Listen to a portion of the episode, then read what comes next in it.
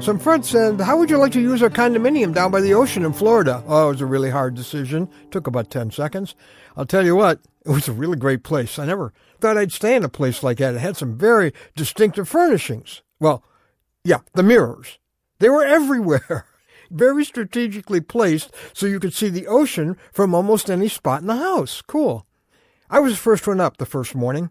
Now, I'm not familiar with this place, right? So I'm putting around in the kitchen for breakfast. I went over to the kitchen table. I leaned over to get something, and suddenly out of the corner of my eye, I saw this hand reaching for me. Scared me to death. Of course, I spun around to see who was sneaking up on me. It was me. Now, I hadn't realized that there was a mirror on the wall right next to me reflecting everything I did. Everywhere I went in this place, I kept running into me.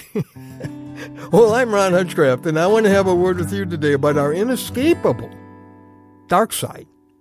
One of the writers of the Bible kept running into himself everywhere, and he didn't like what he saw. He wrote words that people have been able to identify with very closely for a long time. His name is Paul. He wrote much of the New Testament. So our word for today from the Word of God comes from Romans chapter 7, beginning with verse 18. I have the desire to do what is good, but I can't carry it out. For what I do is not the good I want to do, no, the evil I do not want to do. This I keep on doing. Oh, for goodness sake, who can't relate to that? I mean, in our marriage, with our kids, with our friends. And then he says in verse 21, I find this law at work. When I want to do good, evil is right there with me. And finally, he's desperate. In verse 24, he says, What a wretched man I am! Who will rescue me from this body of death? And then he's got an answer. He says, Thanks be to God through Jesus Christ our Lord.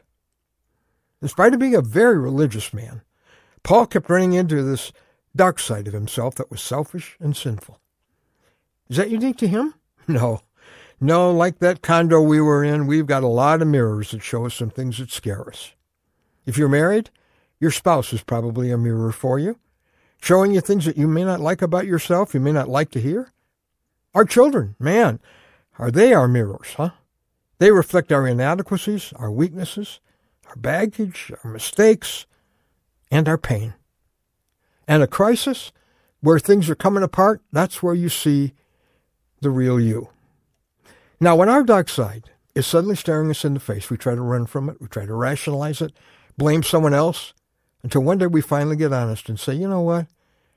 There is a darkness inside of me that scares me.